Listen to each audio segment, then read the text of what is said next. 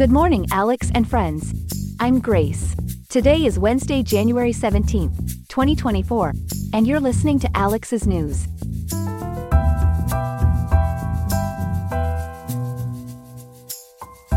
Turning to our weather update, Riverside is experiencing a mild winter day with a high of 64.7 degrees and evening temperatures dropping to a low of 50.6. Perfect weather to bundle up for a cozy evening. In today's top news, we'll delve into a groundbreaking Supreme Court case with far reaching implications. In a dispute that's hooking national attention, the question before the court is the legitimacy of a government mandate requiring observers on herring fishing boats. The decision could redefine the limits of federal rulemaking power. Also on the docket, a healthcare headline that's impacting wallets across the nation. Drug prices in 2024 see a moderate uptick, yet due to new regulations, the net prices are actually on the decline as pharmaceutical giants grapple with imposed penalties. We'll break down what this means for the industry and consumers alike. Stay tuned for these stories and more in depth analysis right here on Alex's News.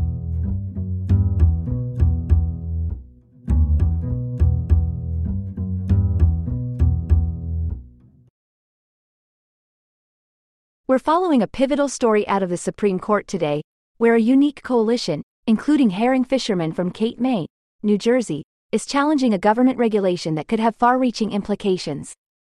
For more on this, we're joined by Ethan. Ethan, what's the latest on this case? Good morning, Grace. The heart of the matter is a lawsuit by these fishermen who are opposing a federal mandate. This mandate requires that they cover the costs of having observers aboard their vessels to monitor compliance with fishery regulations.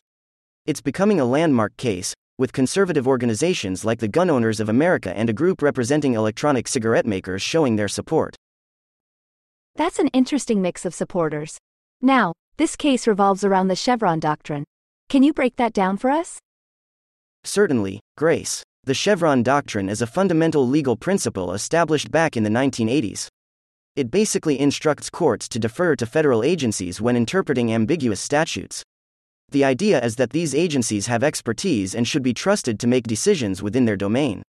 But critics say it gives agencies too much power, effectively allowing them to write laws, which they argue should be the exclusive domain of Congress. Could this case fundamentally alter the way federal agencies craft regulations? If the Supreme Court sides with the fishermen, it could indeed limit the power of federal agencies to regulate industries and activities across the board. We're talking about a potential drawback in their authority to innovate and tackle new regulatory challenges, which could mean fewer consumer and environmental protections in sectors like healthcare, finance, and telecommunications. You mentioned a shift of power. If the courts don't defer to the agency's expertise, does this mean judges will have more say in these matters? That's a real possibility, Grace.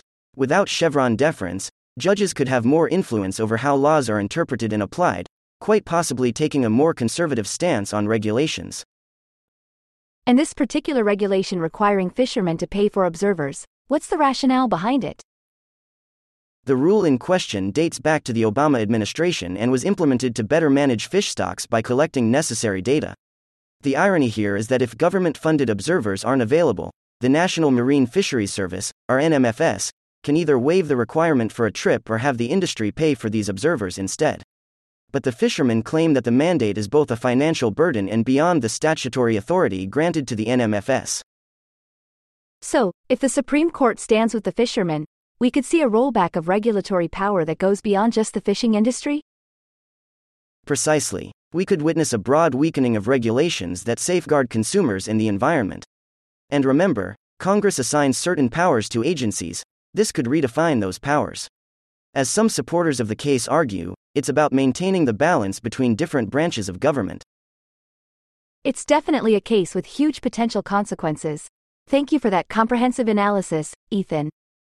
You're welcome, Grace. We'll certainly keep a close eye on the developments in the Supreme Court. Indeed, we will. Moving on to our second story of the day. We're digging into a story about a wave of drug price increases at the start of 2024. But it seems the situation may not be quite as straightforward as it sounds. To help us make sense of this complex issue, we've got Chloe on the line with us. Chloe, can you give us an overview of what's happening with drug prices right now?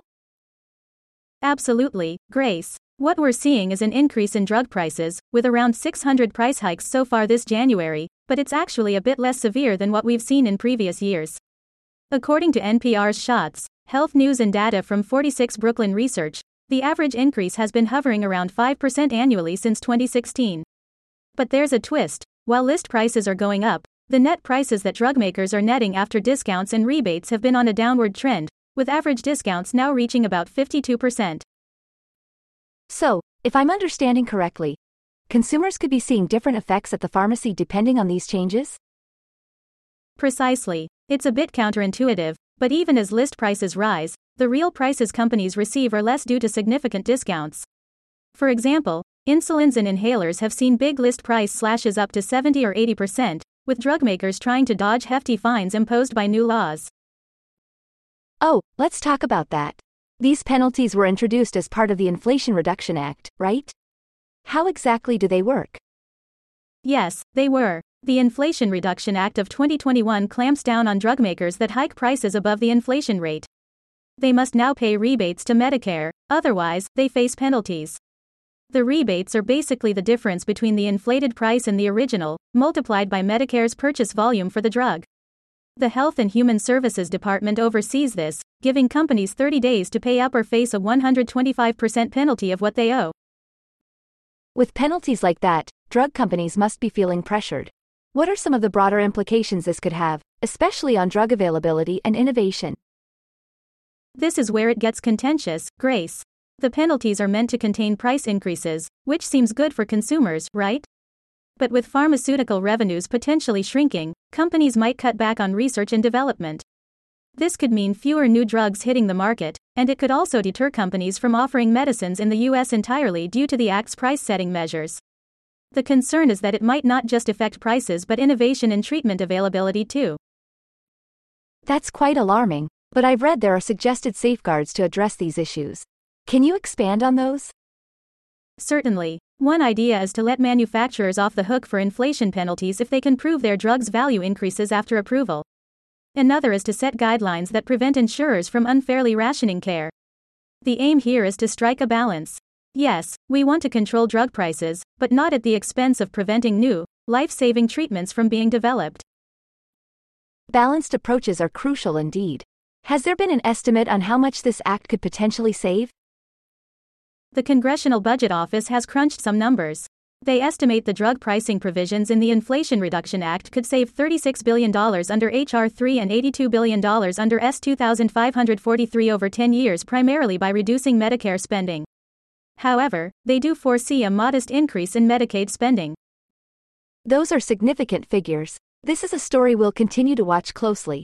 Chloe, thank you for breaking down these complex dynamics for us. Always happy to provide the details, Grace. Thanks for having me. Of course, that was Chloe with the latest on the nuanced shifts in drug pricing and the balance of industry and consumer interests. Stay tuned for more updates right here. Here are some other headlines. As the 2024 presidential primary season intensifies, New Hampshire residents are grappling with the opioid crisis, and they're pressing candidates for clearer solutions. Former President Donald Trump, winning the Iowa caucuses, has now set his sights on New Hampshire, competing against prominent figures like Florida Governor Ron DeSantis and former UN Ambassador Nikki Haley. As they campaign in New Hampshire, the opioid crisis looms large, shaping the political conversation. In legal news, E. Jean Carroll, who previously accused former President Trump of sexual abuse, is slated to take the stand in her ongoing defamation lawsuit against him. The focus is sharp on Trump's 2019 remarks, where he denied Carroll's assault allegations. This comes after a prior ruling where a jury awarded Carroll $5 million in damages for sexual abuse and defamation in a separate case. On the campaign trail, Donald Trump has cinched a resounding victory in the Iowa caucuses, affirming his stronghold on the Republican Party. Trump outperformed his rivals, claiming victory in all but one of Iowa's counties. And now all eyes turn to the upcoming New Hampshire primary.